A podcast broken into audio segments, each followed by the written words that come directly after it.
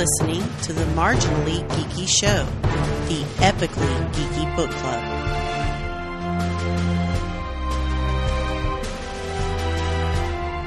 Greetings and welcome to episode three of the Marginally Geeky Show. I'm your host for the evening, Eugene Stevens. Uh, tonight's book uh, we'll be discussing is Ready Player One by Ernest Cline. Uh, joining me tonight is uh, Jennifer Hetzel and uh, Ray Andrew. Uh, how are y'all doing? Pretty good. I'm doing good. So, how have y'all been? It's been a month since we've reconvened. unfortunately, we're missing quite a bit of the crew. We've got uh, lots of things came up. It was over the holidays. We had lots of things come up, and several people had things come up here and there. Uh, so it, it's just us three tonight, but uh, it should be a pretty good conversation. So, yeah, it's been pretty busy just trying to keep up with the holidays. So, yeah, same yeah. here. Holiday always, you know, kicks my butt. Tends to be that way. So, um, recording this a little bit late. Normally we record at the end of the month. We're actually about a week late, so uh, uh, we'll we'll see how that goes. We, who knows? We have to push back future books as well. We'll just kind of see uh, how, how, things go. So, but we'll keep you we'll keep you updated on the website as we go along. So, uh, I guess let's go ahead and get started with our conversation of Ready Player One. Um, this is uh, Ernest Cline's first published book.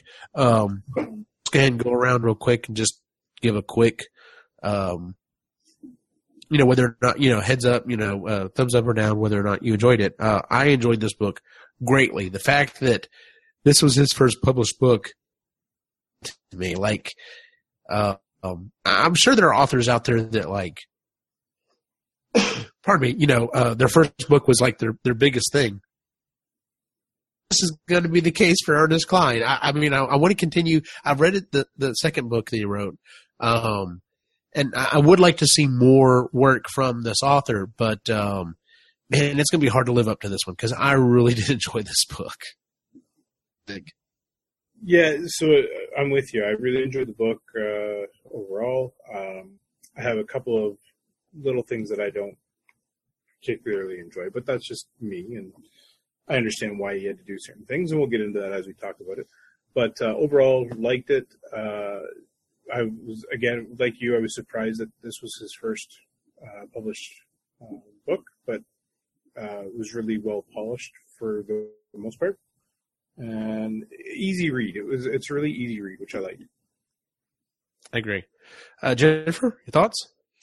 Yeah, I I like the book a lot. Um, it was it was a little slow going at the beginning for me, but uh, by the end, you know, I I couldn't put it down, and I I think I breezed through the last four or five chapters in like you know less than a, a few hours. Um, there was a little bit of of the the language or the way that the characters talk to each other that was a little annoying to me. But I think some of that was just because of their age and he was trying to emulate, you know, realistically how they would communicate. So, right. yeah, other than that, I, I really like the story. Um, like I said, uh, you know, and I've explained this before. Whenever I quote unquote read, um, I listen to the audiobook version. The audiobook version of this is uh, read by uh, Wil Wheaton, um, which oh, was funny because you know there, there's that part in the book where he is talking about you know that old geezer uh, and referring to himself, which I thought was kind of funny. But definitely, this was he was the perfect person to read this book. Uh, you know, being of, of his age and ilk and and uh, yeah. you know his interest and everything. So. Um, so let's go ahead and get started with the book. Um, the book opens up. Um, uh, basically, it's um, uh, it, it, talks about there's a video game, but it's become essentially the internet, the the everything, as it were. It's um, virtual reality.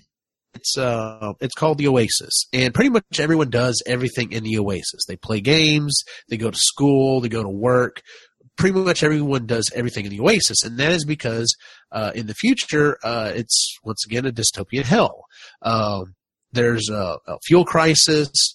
There's a, a, a shoot, food shortage. Uh, pretty much, like I said, everything's everything's just kind of crapped out. So everyone kind of ex- escapes to the Oasis. And in the Oasis, you can be anything you want. Um, just do anything. Um, and uh, the book starts off with uh, uh, the one of the co-founders, co-inventors of the game, uh, James Halliday, or as he's known in the game, Anorak, uh, passes away. And he leaves this message basically saying, and it's very heavily laced with a bunch of 80s references, uh, which, it, it, you know, that should give you a good idea of what the book's going to be like. Uh, but he leaves this video and he starts describing this quest that there are three gates and three keys that are hidden somewhere within the oasis. And since he has no heirs, the first person to discover and unlock all three gates uh, will end up winning his uh, vast fortune and pretty much control over the oasis. Uh, and then it talks about the fact that uh, one becomes uh, what's referred to as a, a uh, an egg hunter or is to Gunter. Um, and years go by and no one finds anything. And eventually it kind of becomes an urban legend of, well, you know, this is probably just, you know, this old kook who was kind of going crazy anyway. This was his, you know, he, he just did this as the last hilarious joke. There's probably nothing really happening here. It's all really fake, even though there are people still after it. Um, and, uh, uh, we uh, we we it's told first person by uh, the main character Wade Watts, who in the uh, Oasis goes by the name of Parzival. Um, uh, five years after the uh, the game begins, um, he finds the first key, and it's him telling basically what led up to it, and then of course what happened afterwards. So, um, this point, um, So go on. Well, I was just going to say, you've just covered the first hundred pages of the book, and I can't believe it took hundred pages to get there. that, and that's, I think you were referring to that, Jennifer, where it's a bit of a slow start. Yeah. That's one of my complaints is that it does take a while to get going, but uh, I understand why he does it. it. Is so that you can kind of understand Wade and his his uh, relationship with H, which is his best friend on online, and then uh, and kind of you understand the world a little bit as well. So I get why he did it. It just it took 100 pages to get to where you're at. Yeah, I agree. I think it's necessary because uh, there's a lot of things that kind of refer back to the stuff he talks about, um, especially with Halliday. But it is kind of hard to, to read through some of it sometimes. Yeah. he goes through he i mean we find out he lives in what's referred to as the stacks it's these um formed around these cities uh the crumbling cities. Pardon me my allergies are killing me. Um And are, are these like literally these mobile homes that are stacked one on top of each other like up to 15 high. And he has to climb down from these stacks to to get to um uh, his little hideout that he's he's created. That's away from his aunt's house. His parents are both of his parents are deceased, and um, uh, uh, was able to go to the go to school in the Oasis. So he's been going there. Um, it talks about you know he he goes through how bad things are there and and so on and so forth, uh, and then it starts talking about how Halliday loved the '80s and that's what everything's become so uh, uh, involved with, like uh, one of the, the side effects of because it's so much money and so much control, everyone is after it. So, uh, slightly in the future, like everyone becomes super obsessed with the 80s to the point that the culture, I mean, literally, it's like the 80s culture just comes back in roaring fashion. Uh, which as a child of the 80s, you know, is, is why it really resonated with me so much. Um, I definitely love that part of it too, where it was just it was uh all the, like the Captain Crunch cereal that he's talking about at one point, and all the Yes. commercials. And it's like, yeah, it, they're nostalgic now, and it's pretty wicked to hear and see that. which is funny because we see i mean we see resurgences of uh of different uh time periods you know uh coming back like it, it's it's funny when i i was teaching just a few years ago uh kids uh walking around singing or listening to from the 90s and i was like you weren't even born then or you were just like barely conceived then like how do you know this music? And then i think about it i'm like oh your parents are about my age, and I'm sure just like I'm doing now, you're your, Being introduced. your parents were showing you the stuff that you were into. So, I mean, good example. My boys are into Ghostbusters. They're into Transformers. Uh, I got an NES Classic. So, literally, the video games we're playing are the games I played in the 80s. So, uh, yeah. Yeah, the Yeah. depressing thing Uh, is they think that stuff is the oldies, and it really puts it in perspective for for us. Oh, yeah. Yep. But, uh, so it, it talks about that. Um, it, it talks about the, um, uh, uh, uh, uh, oh, he, he does go, he does mention his, uh, his, uh, uh, his crush, a young lady named Artemis, who's also another Gunter. She's kind of got a, a following online. Um, like I said, she's, he's got a, he's got a pretty big crush on her, but you know, there's no way in hell he'll ever meet her, so on and so forth. So, um, first clue was he noticed that it's it, it was uh, notched letters in the uh, in the almanac. This almanac that was left behind by James Halliday that basically chronicled all of his thoughts. Um, it chronicles like every movie he ever watched, uh, every song he listened to, every game he played. Um, debate uh, as to you know what is considered quote unquote canon. Um, you know the movies that he you know of the '80s that he really enjoyed, so on and so forth. Um, uh, there's there are notched letters in the almanac uh, on both the printed version that he has and in the uh, on the the online copy. Um, and from that, he's able to figure out that the first uh, uh, key, uh, the first gate, or I'm sorry, the first key is located on his school on his school planet called Ludus, which is um, it's like only place he can go. He can go very so he can not really go to any other planets within uh, the Oasis because he's poor. He has no money.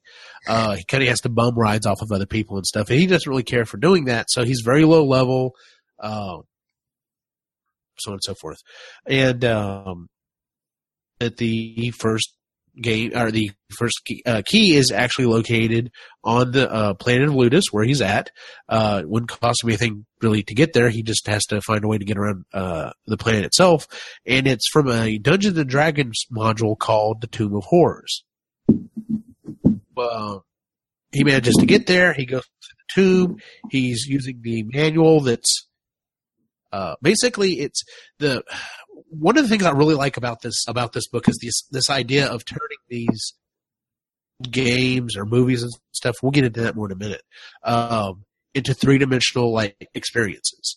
Uh, Yeah, that's so even though the D and D module, it's you know it was a a, a text game.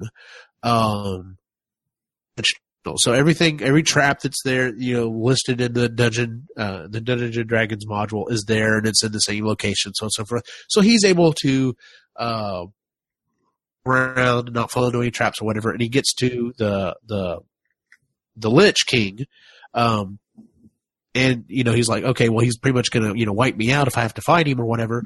And their first, in order to battle the Lich, he tells him they're going to joust, and literally a stand up arcade version of. Joust appears. and it's at this point I'm just like, oh my god, this is getting really awesome. Well, and, and I love the visual because even even the character himself said this must look really weird. I am standing in my knight gear and I've got you know a flame sword on my back and all this stuff. I'm standing next to this king next to me and he's all in his gear and we're playing on an arcade machine. What the hell's going on? This is awesome. So, yeah, I just I think it's awesome. the, the arcade system shows up, I'm like, okay, so he's playing a game within a game. That's kind of cool.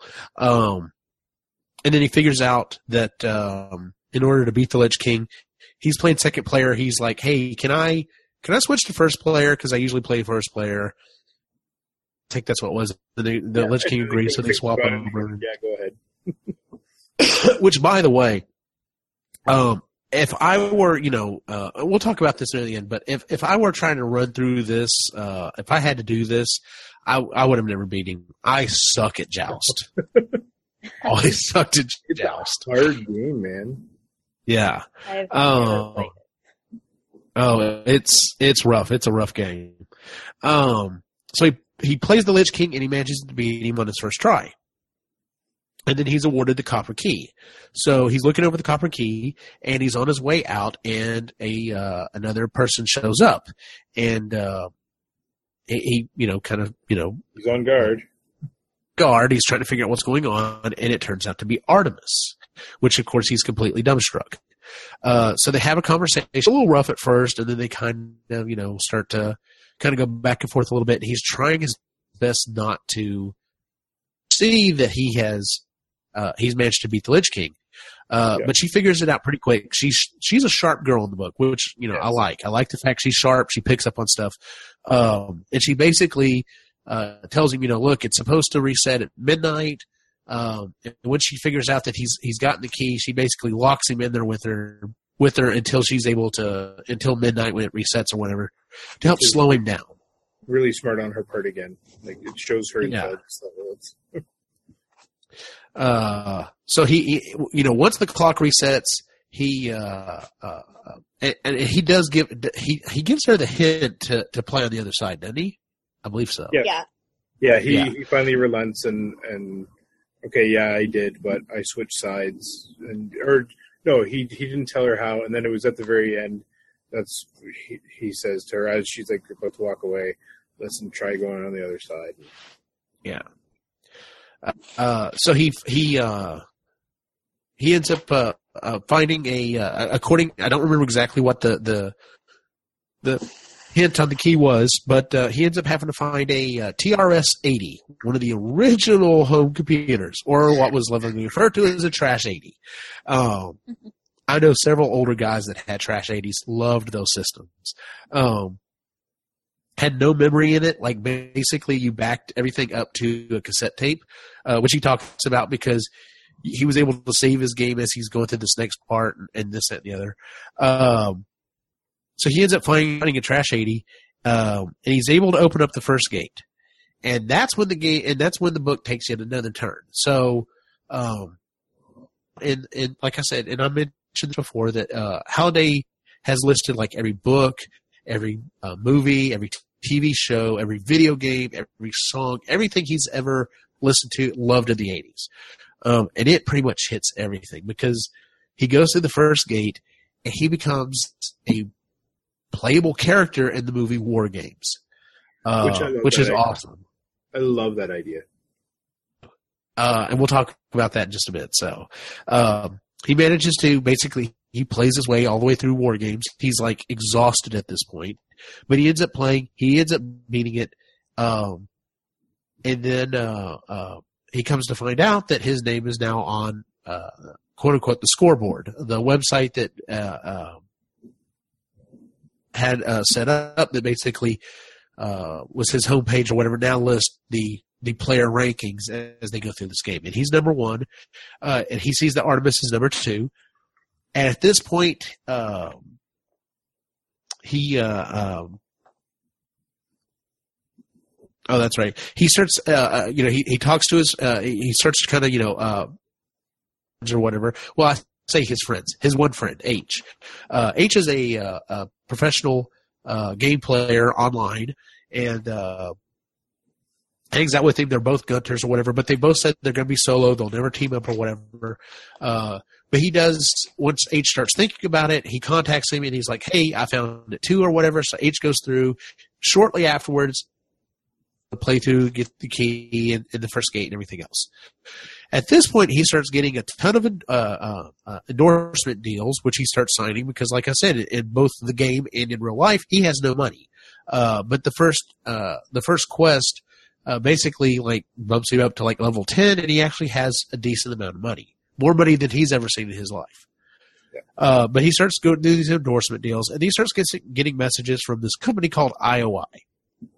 The IOI is, uh, I don't remember what it stands for, but, um, it's a, a large conglomerate company. Basically, they own most of the internet service providers. Uh, they've been a, a direct competitor against uh, the company that owns uh, uh, that runs the the Oasis, and uh, according to the rules, have kind of been bending the rules and have hired of people that uh, just they're later known as the uh, Sixers or Suxors uh, because of the their name tags, and uh, they're trying to win the game so that they can get control of control of the Oasis and start charging people. And as he put, as he referred to it, basically make it this, uh, uh, you know, pay to play game for just the extremely rich in the world. So. Yeah. Which, uh, once again, most everyone does everything in the Oasis, so it's like, uh, it's like it'd be like if someone told you they started charging you money to look up at the sky. It would be that big a deal. Yeah. Charge for Facebook. Yeah, Well, no joke. charging Like the- you to go to work. Like a lot of people work in the Oasis, right? So you're actually getting charged to go to work. Exactly. Yeah, because I think it said to sign up for an account was like a time fee of a quarter or fifty cents or something like that in the very Uh, beginning, and that was it. It was a quarter. Yeah, think quarter, It was so. an arcade game. That's right. That's right. It was just a quarter. So, um, messages, and he gets one specifically from uh, the head of this, not the company, but of the division that's supposed to be over this, called Nolan Sorrento. Um, he holds out for a while, and then he finally does kind of, you know, and you know, is like, all right, well, fine. I guess I'll just, I'll just meet with these assholes and see what they have to say. Um, they're yeah they're email bombing him, so he's getting an email from every minute on the minute, and Exactly. Yeah. yeah, to this whole thing where they they take him to this private chat that looks exactly like their their actual headquarters and everything else and you know they're trying to impress him and they basically make him uh they make him an offer of like a multi-million dollar deal a signing bonus and they want him to come work there and to help him find the eggs so on and so forth. And he tells them nope not going to do that. And they're like okay we'll tell you what we'll make you another deal. We'll just give you uh, a lump sum of cash. And uh, you tell us how to get past the first gate, and then we're done. And he basically tells them, you know, blow it out your ass, and you know the most stylish fashion he could think of.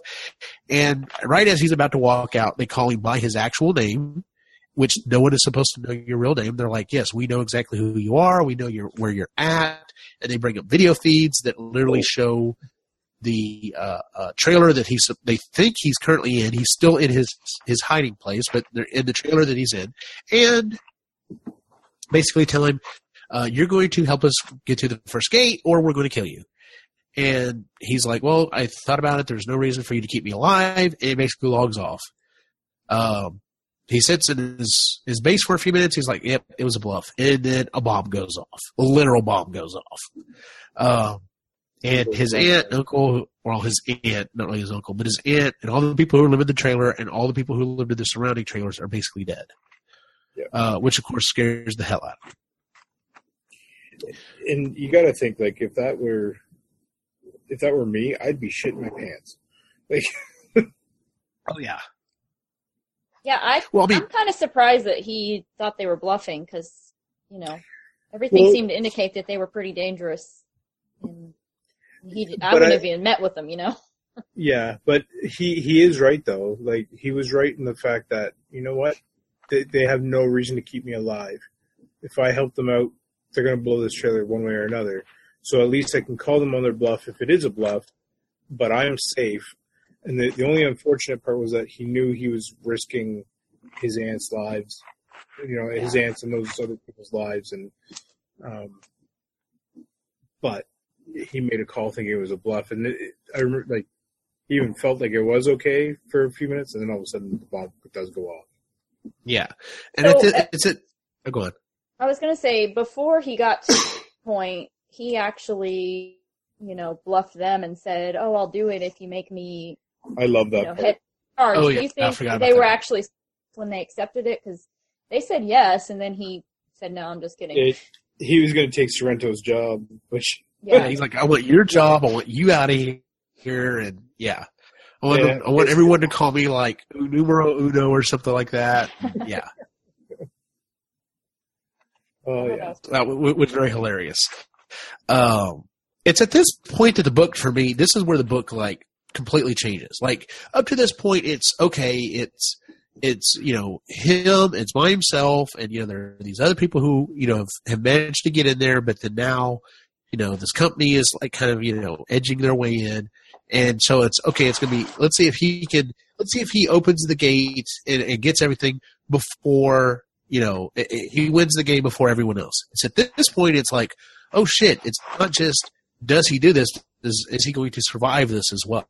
Like you know, this Yeah. becomes not just a game. This is life or death. So Yeah. yeah. and you can feel that switch because now you know he he starts trying to go off to uh, the city and get the apartment, and like that all happens very quickly. Yeah. Um, yeah, at this point, he basically contacts the other five people who have also unlocked the gate.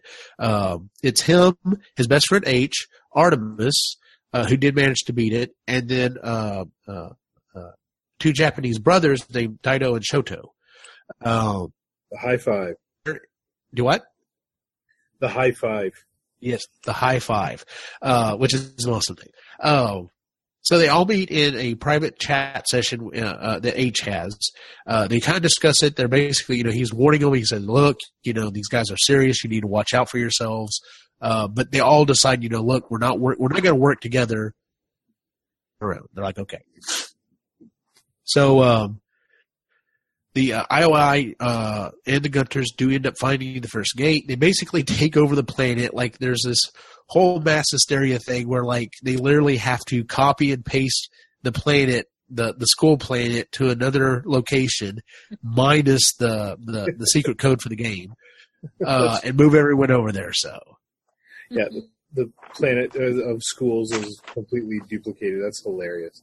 And that's awesome. So, um, which is an interesting idea. That's one of the things I like about this about the idea in this book that uh, the the the universe, as it were, is you know multiple, and like uh, some of them that magic works, some of them that technology works, some of them neither work, some of them both work. Some of them are a player versus player, so you can actually be hurt and killed area. Some of them are not. Some of them are, you know, completely safe. Yeah. Um. So it's at this point, you know, he's kind of doing his own thing. Uh, some time passes. No one's found anything yet. Um.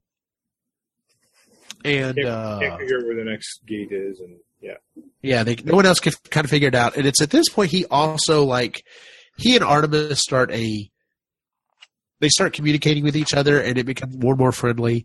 Um, she keeps telling him there's nothing going on, and yet you know it's definitely something is going on. They're definitely getting romantically involved. Um, he is head over heels. skills. He's putting the game, you know, kind of behind him. He's not really. Uh, uh, it's at this point. This is also when he moved, right? Yeah. so he Yeah. he moved, and then he started kind of dating her without dating her. I guess you can say. Yeah. He moves like, into this little apartment. Yeah, he moves into this little apartment, and uh, basically, like he even says, he like uh, paints the windows because he's like, you know, everything outside's a distraction. I'm just focusing on the game, and then of course, like we've been talking about, gets really involved with her. Um, uh, an, an invite from uh, uh, Og. Og is the uh, the other co-founder, the other co-inventor of the game. He's still alive. Um, he uh, has a big birthday party, um, and, uh, and and basically, you know, invites you know only the, the greatest people there, or whatever. And has invited all five of the high five. Uh, the only two who show up are Artemis and, uh, uh, pardon me, um, Parzival. Parzival. Sorry, I blanked out on his name. And uh, it's at this point he tells her that I'm in love with you. In the traditional online fashion, she's like, you know, look, this isn't real. I think we need to back off.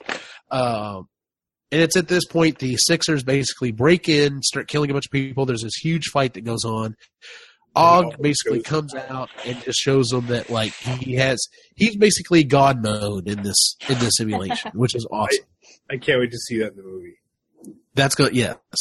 Um, We'll get to that. um, let's just talk real quick about the idea of this dance floor. That basically the entire it's it's basically a big sphere, and you like you walk on the outside of the sphere, but to get to the dance floor area, as it were, you basically push off, and you're in the center, and you're floating, which is you know Zero something gravity. that's not possible here. Yeah, zero gravity, which is an awesome idea. I mean, once again, world, you can do pretty much anything. So you know that's a very cool idea for a uh, a virtual uh, uh, uh, dance studio. So Yeah. Um. So basically, at this Yeah, I like point, he goes into depression mode. You know, he's broken up. He's you know kind of like he's not really talking to his best friend H anymore because you know he he was he uh uh Abandoned. wasn't him. really you know he was spending more and more time more and more time with with, with her with Artemis instead of H. Um, he does ma- he does go on a a quest with Dino and Shoto, and uh, uh, finds the Ultraman beta capsule, and by giving it to him at the end, he's like basically, uh, uh or at least le- he he at least leaves on on good terms. Yeah. Yeah. So, um, so you know, being that it is technically a game, there are these quote unquote artifacts that are uh, remnants of what it was just simply a game and not just this you know all arching simulation uh, that are super powerful. They may give you uh, the ability to run super fast or flight or super strength or whatever. Um, and he talks about the one. It's literally the the capsule from the TV series that you turned into Ultraman for like three minutes. So it's pretty cool. And I like that there's a time limit on that. That's you know, Yeah. And see, I never watched Ultraman, so I don't know if there was a time limit in the show either. So who knows? Yeah. That may, that may actually be there too. there is a time limit on the show as well. Um. Anyway, it's at this point Artemis finds the Jade Key, and he's like, just like, oh my god, I can't believe this. She's actually been working. I've been stupid. And then IOI uses its artifact to find it. So he kind of figures it out really quick. She I, she sends him a message and basically gives him just enough of a hint as a way to pay him back for his original hint. I Um, think it's H. Is it? Is it H that gives him the message or the hint? Yeah, uh, no, it's it's Artemis. no. H, Or was it H? Uh, H sends him an email and says, "Now I don't." owe He finds any-" it first, or before. That's right. Yeah. Him. Yeah, so H is like, "I don't owe you anymore. My debts are repaid. This is your clue." And Before that, though, um, he thinks he has it figured out, and he goes to the Planet Arcade, which basically looks like an old Atari game, and he uh, he goes through and he plays a. He has to end up playing a perfect game of Pac-Man, which is yes, um, and he gets another artifact, which is a quarter, which he has no idea what it does. It doesn't say anything. all it is a Um, 1981 quarter. Yeah. But he spends like a whole day of his life on that, doesn't he? Which I mean, I mean, trying to be trying to do a perfect game of Pac-Man is like there's like very few recorded instances of it happening. It's it's ridiculous. Yeah. Um, but I do love the fact that he goes into detail about that and like to, to get a perfect game of Pac-Man, like the Yeah. kill screen and, and everything else. So. Yep. Um, if we haven't mentioned this by already, the the author Ernest uh, Cline is a huge '80s nut. Like he did a lot of research, but a lot of this is just from his personal memory. Like I've seen interviews with the guy. The man knows the '80s back and forth. So uh, you know, a lot of this is just you know his his personal memories of stuff. So, uh, but you're right. So H gets the key, um, and then he sends him a message and basically tells him uh, it's on the cover of Zork. So he heads to the planet Zork. He has to collect these treasures, and that's where he has to blow the famed crunch whistle. Um, reading this book before I got to that part, as soon as they mentioned a whistle, something in my head just thought, "What if this is the Captain Crunch whistle that uh, that uh, that Captain Crunch, the famous hacker, actually used." And sure enough, that's what it is. Uh, so if we had gotten to this, if we were doing one of those uh, escape room situations, I would have been able to help with that part. so It's funny. This book actually got me to do a lot more research because I found it interesting, and I I actually did a lot of research on that guy. And there's a documentary I actually watched on him too. It's it's pretty crazy what uh, what how he figured it all out. Oh yes, it's insane. And what's really is insane is uh, he met with Steve Wozniak and uh, uh, Steve Jobs, and they using the stuff that he learned, they created their first invention they ever had together that they sold was called a blue box, and it was Yeah. basically a little digital thing that would do exactly what the Captain Crunch whistle would. And they got caught, but the police didn't know what it was, so they let them go. Yeah, that's yeah. It's insane that all these ingenious people were all right. Yeah, so Well, and I like that they were like they're running the world now. So it's yeah, no joke. Yeah. Um. So he gets the key. It's in foil. Uh, the Sixers make this big attack or whatever. He barely gets out, and then they notice that Shoto's score drop uh, is gone, and uh, I'm sorry, uh, Shoto's score goes up, so he also got the key, and then The Daito's Daito- score disappears. Yeah, and they're like, "Oh my god, he must have died or whatever," so on and so forth. Um,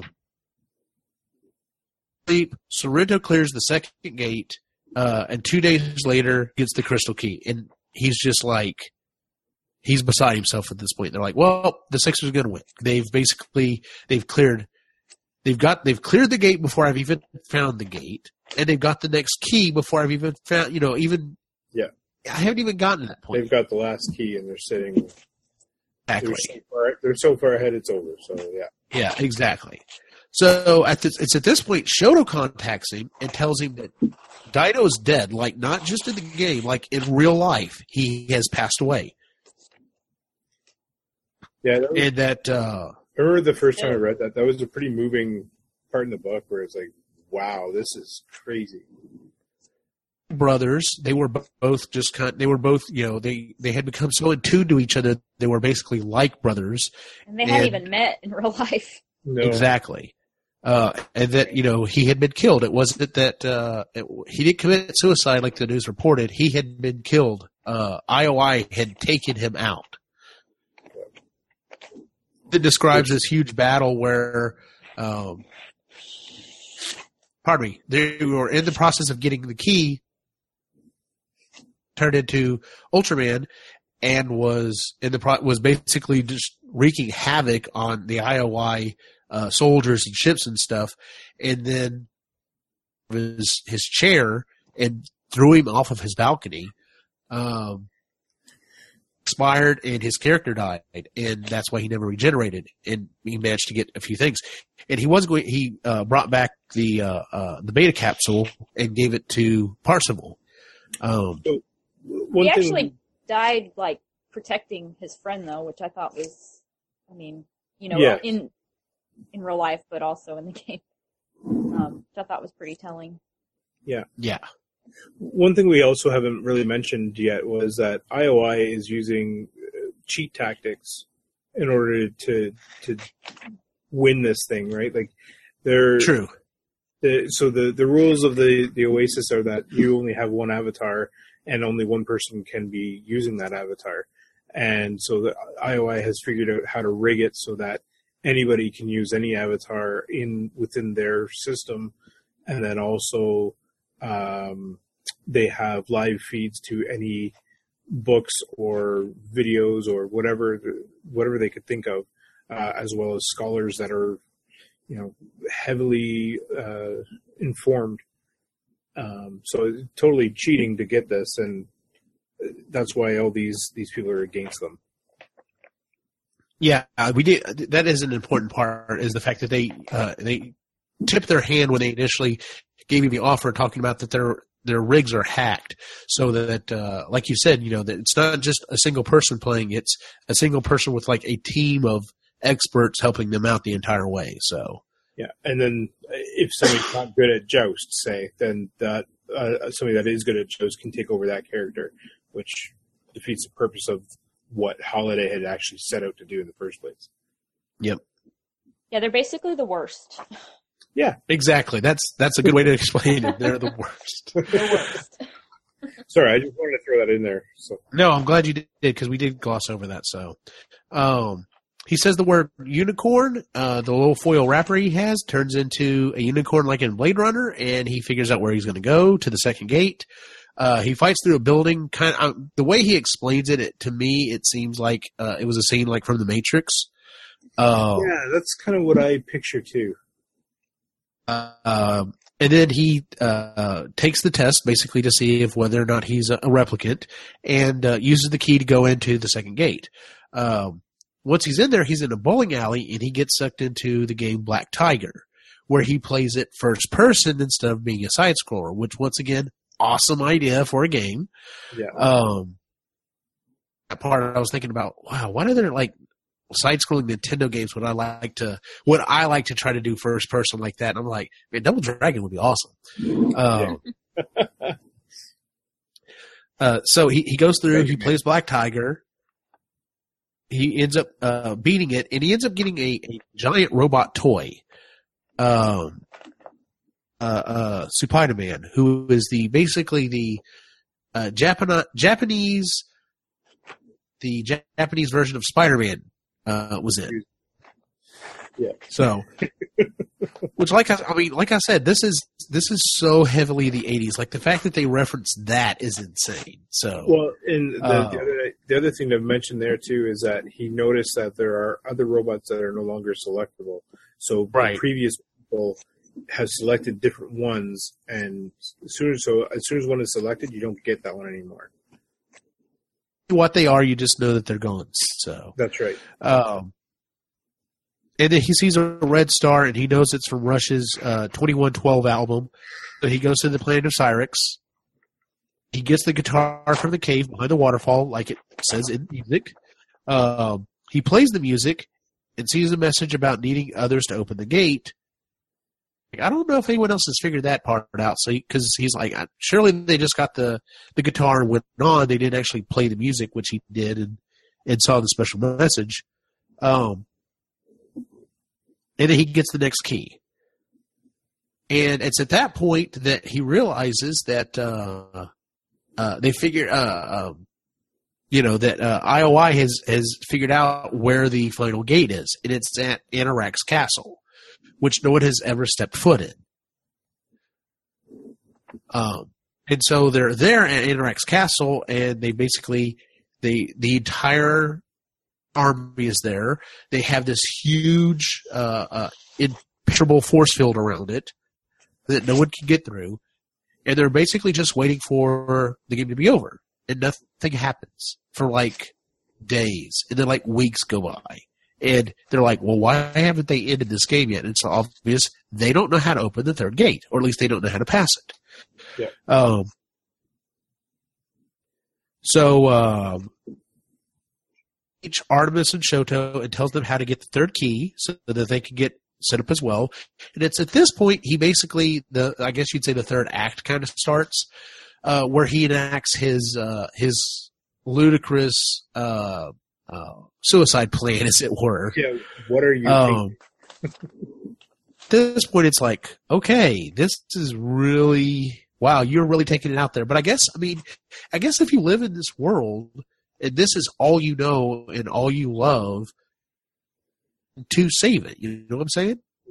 Mhm. Yeah. and So- and that's that is the biggest evil in the uh, in the whole thing. So you got to do what you got to do. So his plan is he, um, he uh, hacks his, his his identity and calls himself a different name and gets himself put on the indentured servitude list for IOI, which is an interesting concept that That might actually ever come back. yeah, that it's actually a thing in this book. Yeah. Um.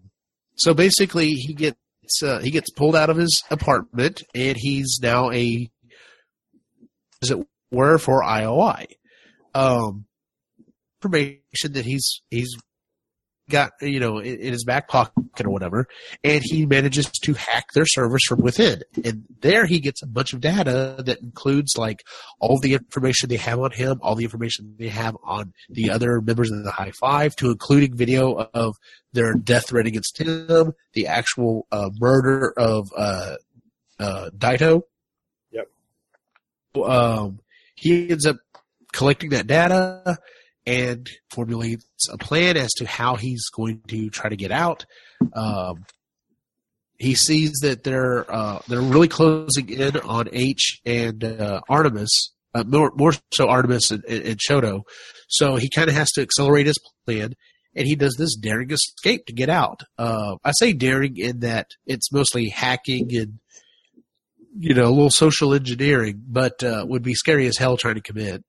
Oh, How, like, it was ridiculous to me that he was able to get all that information through his screen in his little cubicle. You know, I mean, impressively ridiculous, but but it would be it was it was a very very quick thing though, that uh, all of a sudden he, they kind of glossed over a little bit where he previously had bought information from a from a guy that made the program for IOI, and so it was a back door. yeah. Uh, that, so it kind of glossed over that really quickly. Um, but it, so he he memorized the password and login and positioned himself just right so that nobody could see what he was doing on his screen. So it, it's it is extremely impressive that that was capable, but yeah, that was that was just crazy to me. Yeah. I mean, it's not, it's not, it's not insane that something like that would happen. Like you know, No. that people would encode you know backdoors and stuff like that because I'm that I know that shit happens. But, Oh. but uh, yeah, just the level of bil- of ability he kind of seemed to. Uh, but but again, he's grown up in the Oasis, right? So he, True. he's had to figure all this stuff out. So um, he contacts the group. He's like, basically, uh, they meet up in H's uh, uh, uh, uh, uh, little bunker, and uh, of course it's online. And he, or- you know, he basically tells everyone, look, you need to get out. You know where you are. So most of them are like, you know, look, I'm in this, you know, I'm in a, like a, a rental internet place. You know, I'm not really that safe or whatever. Because he comes, he's like, basically, I'm in Vancouver. I'm sorry.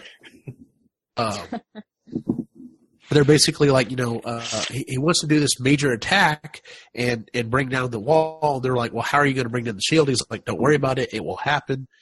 And uh, they're like, well, I'm not in a position to be able to do that. And it's at this point that Og shows up and is basically, you know, once again revealing his his godlike powers and tells them, you know, look, I've got a ton of money. I was, uh, you know, I, I basically, you know, told I basically told my friend that I would not intervene, but I would protect the the honor of of you know what it is you built. So he's like, I need, I feel like I need to intervene because all the all the chips are stacked against you. I need to do something. So he basically flies everyone to his place, uh, but asks that uh, that H be able to pick up uh, uh, Parzival and then meet him at the airport. And it's at this point uh, Parzival and H finally meet for the first time. Was anyone slightly shocked? Yeah, I a was a little, yeah. I didn't expect her to be, or him to be a her. Well, not just a. I mean, uh, because his character, H's character, is uh, pretty good looking, white, you know, tall, athletic, you know, male.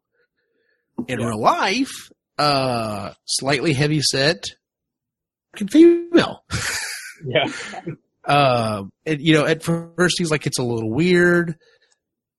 As they started talking, it's like, It's, yeah. As they start talking, it's like, you've always been, my, you've always been my friend. You, you Yeah. know, you're, it's no different now. So, which was nice. Yeah, he got over it really quickly, which is good. So Yeah, the fact that the reason she gave for, you know, choosing the avatar she did, um, kind of says a lot that in that, you know, in the future, that's still an issue, that race is still such a prevalent thing, and at least according to the author. yeah, Yeah, and unfortunately, I mean, it's not like our society right now is showing that to be any different. So, Yeah. That's you would a, hope that it Into would that, we'll- advance. Yeah, we'll, we'll stick to the show. yeah. Um, so at this point, they get on this still flying plane, which love the idea of that, and they go to meet Og. Og basically lives in a recre. The man is so insanely lives in a recreation of uh, oh, uh, Isengard. Which one is it? It's uh, one of the elf cities from the Lord of the Rings. Yeah, Eldron. Is it Isengard? Oh, I can't. Rivendell? It's Rivendell. That's right. Thank you, Chris. Yeah, he lives. She, he basically lives in a recreation, recreation of Rivendell, uh, to the point that he's like he literally pulls a torch, a got a torch off the wall to light them as they go through.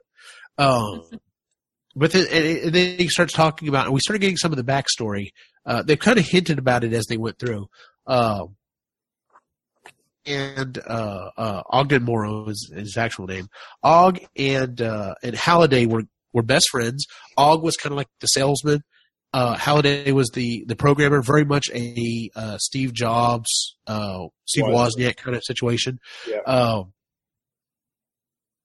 but and uh, uh, but uh, Og was, or I'm sorry, uh, Halliday was uh, very shy around women, and the only one he ever really felt comfortable with was uh, the woman who ended up becoming Og's wife, um, which apparently was part of was the reason why they split. Um, he just never could come out and tell her how he felt, so of course neither one of them knew, and uh, it, it just built up, and he's just like, I can't. I can't be around you. I, I, you know, I love her so much. I can't see you two together. It's just, so they split.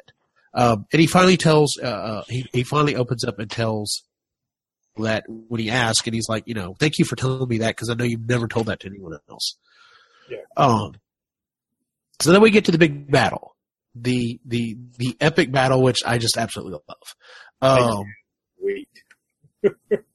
can't Yes.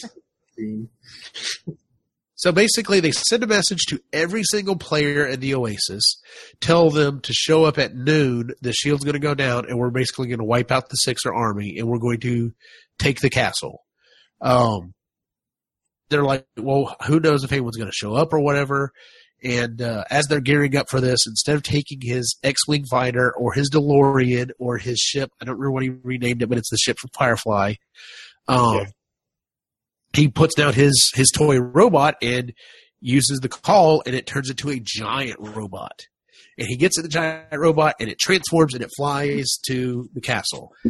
And he shows up, and he's there with the other members of the well, the, the now High Four, uh, all of their giant robots and like there's just thousands of, of other players there. There, are, you know, all of these other uh, groups that are are uh, uh, they're all armed to the teeth, and the army's on the other side of the shield. And then Sorrento walks out, and he's basically like, you know, you know, you're more than welcome to try to come in, but you know, it's not going to happen.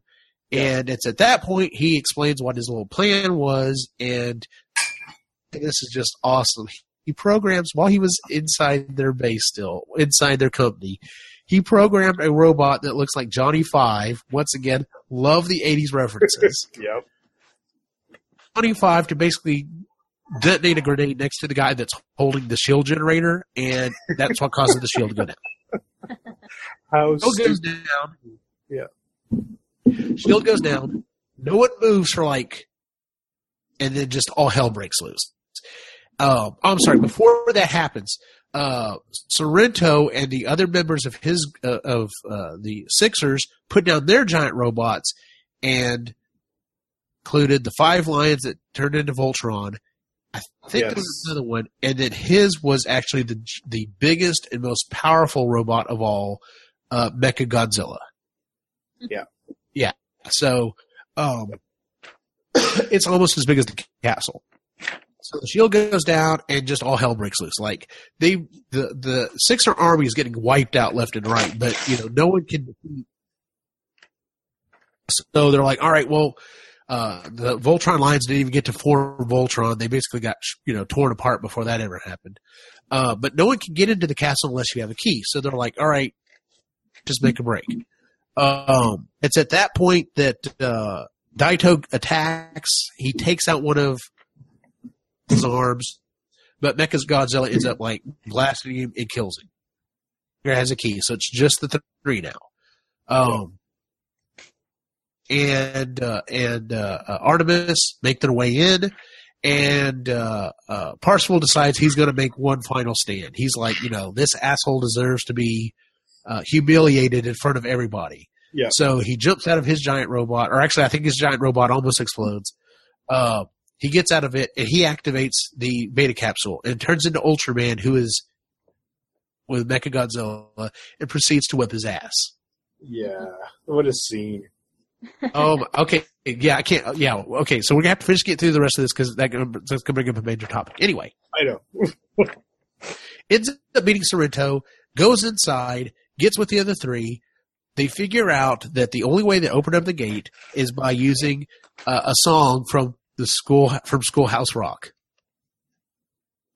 I love these references. The whole way just makes me feel so warm and fuzzy inside. Yeah. Um, this other uh, uh, uh, uh, artifact, this super weapon goes off and literally kills everyone within that part of the galaxy.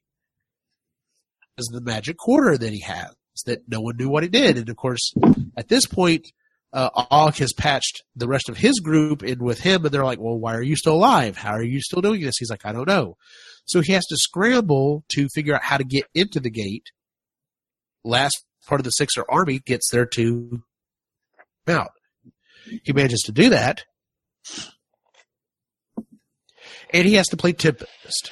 And uh, Artemis uh, remembers a special trick on how to get multiple men. Once again, I would have never passed this. I suck at Tempest. I think most people do. Yeah. so, because he didn't even have to get a high score, he just has to beat Halliday's score, if I remember correctly. Um, Which then. I'm sorry. Still impressive. Yes. Uh, then once he does that, he goes into another one of these things called a flick sync where he plays through a movie. And this time it's Monty Python and the Holy Grail. What a great movie. Yes. You can't get more epitome geek really than that. So Yeah. goes through, plays Holy Grail. Um, then he's in, he enters in the room. It's just completely full of games and computers or whatever. He starts trying to boot them up or whatever. He finds one old computer, the oldest computer. I don't remember what it was. Um, he types in. He he cannot figure what the word is to type in. It's a special password. And he tries all these different words, and he remembers that the something that uh, uh, Halliday really loved was Og's wife, but he only referred to her as her name in when they played Dungeons and Dragons, which is I think Leucosia. Yeah. Computer start up. He immediately fires up an Atari Twenty Six Hundred. Oh, we lost you there, bud. Eugene? Hello? Hello? Sorry, Eugene, we, we just lost you there, bud. Oh, I'm sorry. Uh, what was I talking about?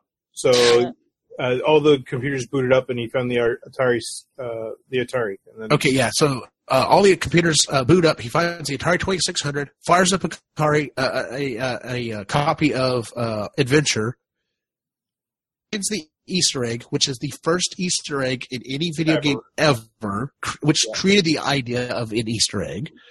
I love how they Um, said that back at the beginning of the book. Um, exits the gate, places the egg on a pedestal, and then Anorak shows up. And I mean, granted, it's a digital version of him because he's passed away, but he basically shows up and he's like, "You win. Good job. Giving you all of my power. I'm giving you everything I own. Um, try to use it for you can." And then shows him the super secret red button that will basically turn off the Oasis and wipe everything clean.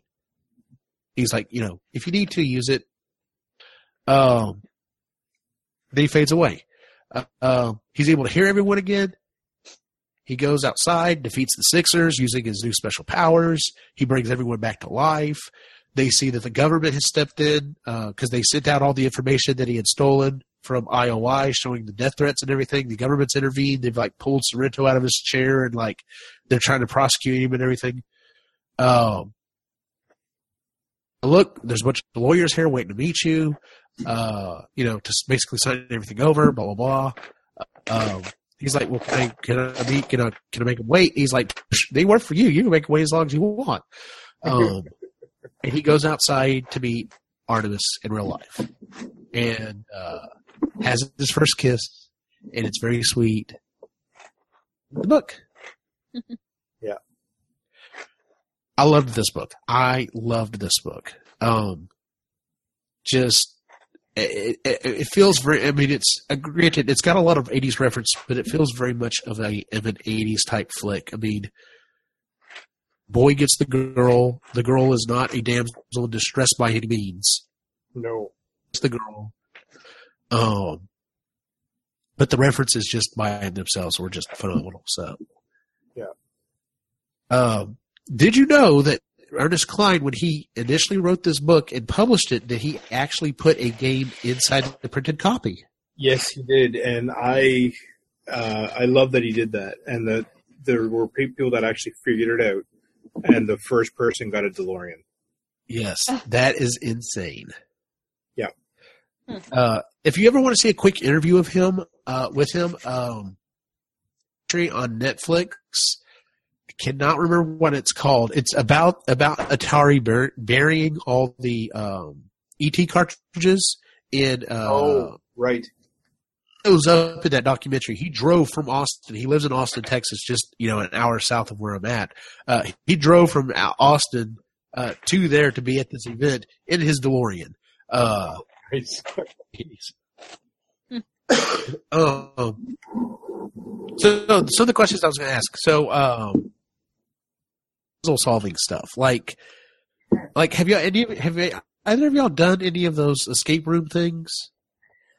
I haven't done any of those, but uh, Chris gets mad at me because whenever we're watching a movie or if uh, typically in a book or life, he gets upset because I get I, I try and figure stuff out, Uh-huh. and I usually have it figured out well before somebody else does. and I love puzzles. I love um, one of my favorite gifts I've ever gotten was uh, you know the cubes that you can get or the metal uh, mystery things that you got to figure out how like get the key off or whatever. I love those. Oh yeah, yeah. So those are up my alley for sure. What about you, Jennifer? Um, I'm miss. You know, sometimes I'm good at figuring out the twist, uh, noticing the little things, and sometimes I'm just oblivious. And that's kind of how I was in this book. You know, off and on. But, um, but yeah, I mean, I I love trying to figure things like that out in a good like you know brain teaser.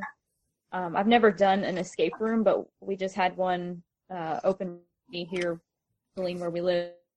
Um, it looks really neat. We went in and I explored it, and I want to try it sometime because you know see Yeah, how I same do, here.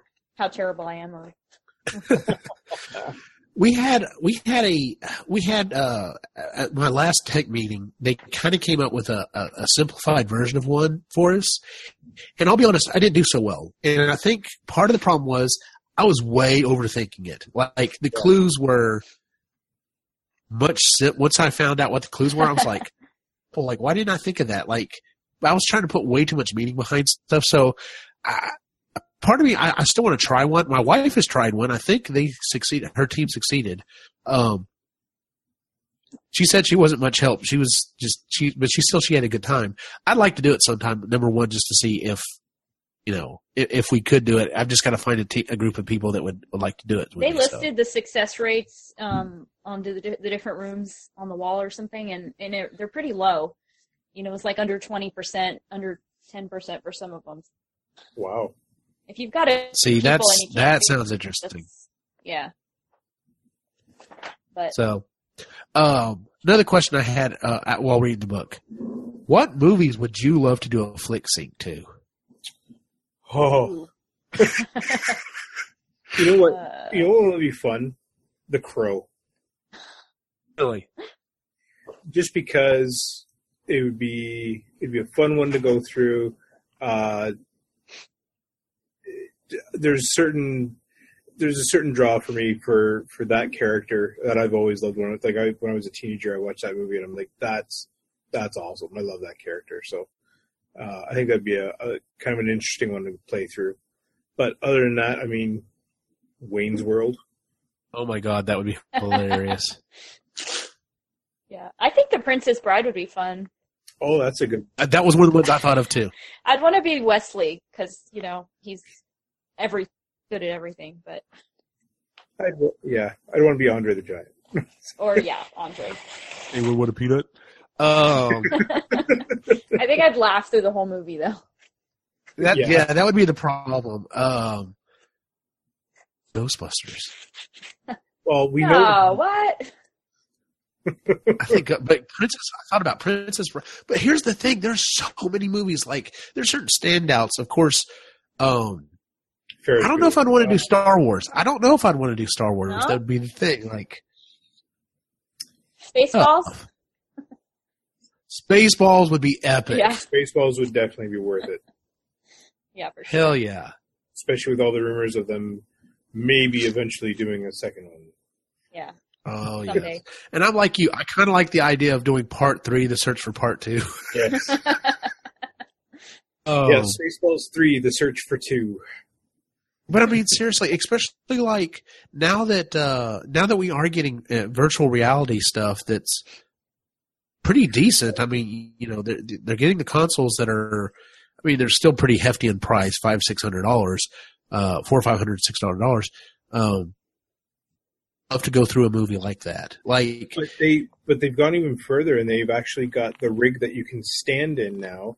And as you walk around in this little circle, it, you it, you will move within the game. So there's Yep. little sensors on your feet, and as you're walking around, it moves you around, which I thought was pretty cool too. So all I could think the whole time during this book was, you know, he's talking about their haptic gloves and, and uh, glasses, and I just thought, man, like eventually we're going to get to the point where all this cool new stuff we have is is old and outdated. Like we look at Ataris and cassette tapes and everything, and it's it's a little depressing. It's a little exciting at the same time because right now it's all new and you know state of the art, and someday it's going to be junk. It, it's funny. Uh, we were talking about that at work the other day, and uh, and one of the guys is like bored with his iPhone. He's like, "Yeah, I don't like iPhone anymore. I'm gonna go to something else." And they're like, "No, you're just bored with your iPhone." Yeah. Our attention spans. Oh, we are terrible. Yeah, pretty much. Um, oh, that's, so this leads to the the next thing, which we kept hinting at the entire time. So this movie has been optioned. Uh, uh this movie, this book has been mov- uh, optioned for a movie. Um, Ernest Cline, I think, wrote the first, which gives me high hopes. Um, Yep. it's being produced by Steven Spielberg, uh, which also gives me high hopes. Yep. Um, question on whether or not they're going to be able to pull it off, uh, which you know we we started talking about actually before the show was rights. Um, this literally pulls in stuff. I mean, every single uh, uh, copyright holder basically would have to be. Yeah, I I seriously hope that they all agree. And like the good thing is, is that Disney owns most of it. If, True. if you can get them on board, then you've got the majority of it. Um, but it's and and then they've also shown that Sony and Marvel can bridge the gap. So I'm hoping Yeah. that all of them see what they could get out of this and be like, you know what, let's be a part of this and let's actually allow this. Yeah. Well, they need to. oh, I was just thinking they need to point back to something like you know Who Framed Roger Rabbit because I mean that was like an impossible feat to get Disney and Warner Brothers to to uh, you know have their characters appear on screen Oh, at the same time. Yep. But even even sooner, even more modern, they need to really point to the Lego Movie. Yes. Lego did a stroke of genius by getting the rights to all of these different companies and basically saying, uh, you know, they didn't really have to ask to use the characters because they already had the digital rights version Yep. or, you know, the, the rights to use the Lego version of that character. They just were like, okay, well, we're not going to make a movie out of it. Um, they need to point that out that, look, everyone loved the fact of seeing these different characters mingling together in how great would it be to see Ultraman and Mechagodzilla and and X Wings and Tie Fighters and DeLoreans and you know, Ecto ones and every, you know, everything from everything. Star just Trek. like there's That would Star be- Trek references, and yeah, It's overwhelming Just- how many talks about and how many things the characters had to learn about and just know at any given time. And I mean, Yep. I, I would have, yeah, not been any help in most of those situations. Well, he did. He did reference his Grail diary quite a bit, though. So, Yeah. which I, I definitely would have to do because I have a horrible memory. So, yeah, trying to remember half of the stuff. You're absolutely right. Trying to remember half the stuff, and then the skill sets to have. Like, he's like, "Oh yeah, I was really good at playing video games." Like that was his, his thing, and I'm like, I used to be pretty good at playing video games, but like I said, like some of the games he listed, I sucked at. yeah, But then he like programs all these things and he hacks his identity and does, you know, things that he, he makes it sound like it's so easy. And I'm like, if it's, if you're hacking it though, obviously not everybody can do it, but It- yeah, you have to be pretty smart to be able to change your identity and Yeah. Well, alrighty then. I think that pretty much wraps up our um, our discussion of on by uh, by Ernest Cline. So, our next book, uh, which we had a very short list this time, but uh, very heavily influenced, is going to be uh, the new Star Wars book that just recently came out, Star Wars Catalyst. Um, this is a precursor to Rogue One. So, if you have not already read it, movie, it's fine. This is basically just going to fill in a lot of backstory for you. Um, I'm hoping maybe that um, I can get through the book pretty quickly, and then maybe go watch the movie again, so that I'll get you know the backstory again to you know uh, uh, that maybe the the movie was missing. Um, Which is funny because now that you watch the movie, you really need to go back and watch A New Hope because it fills in a lot of stuff on it. But oh, It's a vicious cycle. Yeah, it's exactly. You know, just too much Star Wars. Not really. Never too much Star Wars. Um, next book that we're reading, Star Wars Catalyst. Uh, hopefully we'll have it done by the end of the month, and we'll have our next episode out. Maybe a little bit late. Just kind of depends on how the month goes for everyone. So, um, um, have you been reading anything else, uh, Jennifer? Um, the only book I've really been li- reading or listening to actually is uh, I just finished Bobby Bones is uh, You're Not If You're Reading This, I'm Not Lonely, um, which is kind of a biography slash entertainment, you know, comedy book um, about his life. And he's a he's a big Cool. DJ in a lot of you know markets. But that's it from Yeah. Ray, you've been reading anything else? Uh, no, a lot of my time's been spent on uh, trying to get get through this one real quick, and then that didn't work out. And then uh, and then the other one was uh, just playing a lot of Xbox with Quinn because he's so excited to play, or and and Logan as well, uh, because they're all excited for the new games that they got at Christmas. So Awesome. yeah, Yeah, I didn't get anything else read. Uh, the only other thing I got was a free book that came from Audible called The Dispatcher by John Scalzi. Um, it was read by Zachary Quinto. Uh, by the way, he's a really good reader. Um, it's a, it's basically it's a very short book. It's almost more just a short story uh, because of its length.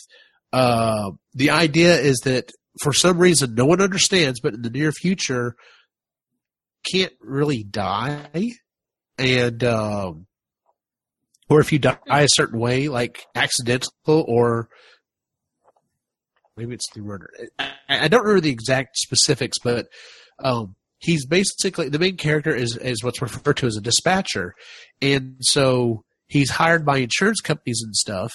That um, so like if someone's in surgery and the surgery is going bad, um, kills the person and they wake up like they disappear and they wake up completely nude but for whatever reason back in their home like and so he's hired by insurance companies to basically keep people alive uh, by kind of resetting them.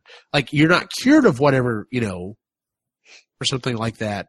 Um, i think maybe that's what would kill you. If you died of the cancer be dead. But if you're killed an hour later, basically at that point, um, Hmm.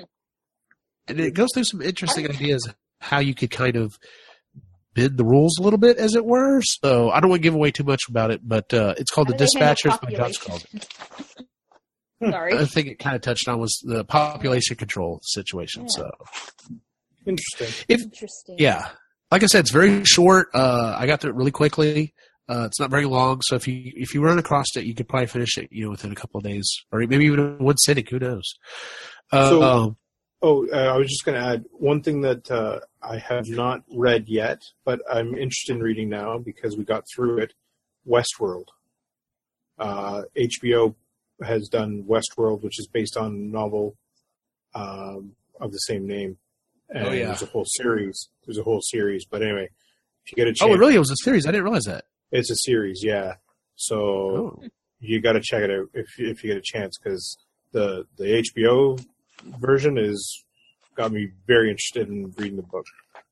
Yeah, I'm halfway through the series. Uh, I never read the original book. I, re- I watched the original movie, but I never read the original book. Yeah.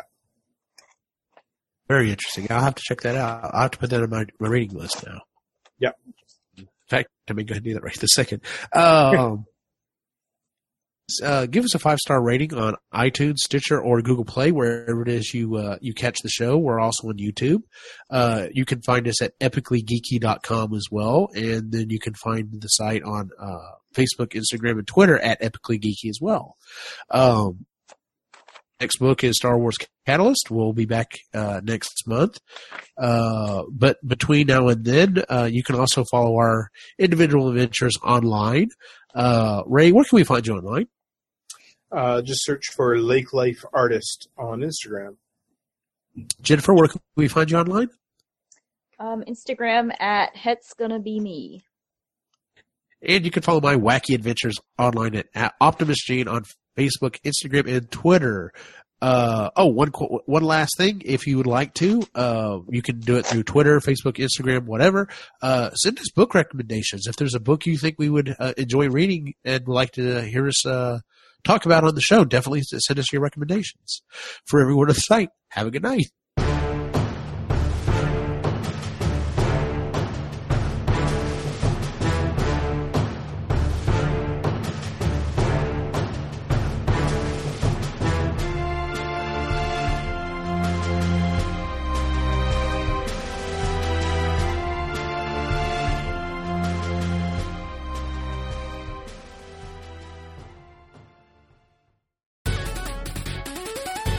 Has been a presentation of the Epically Geeky Network.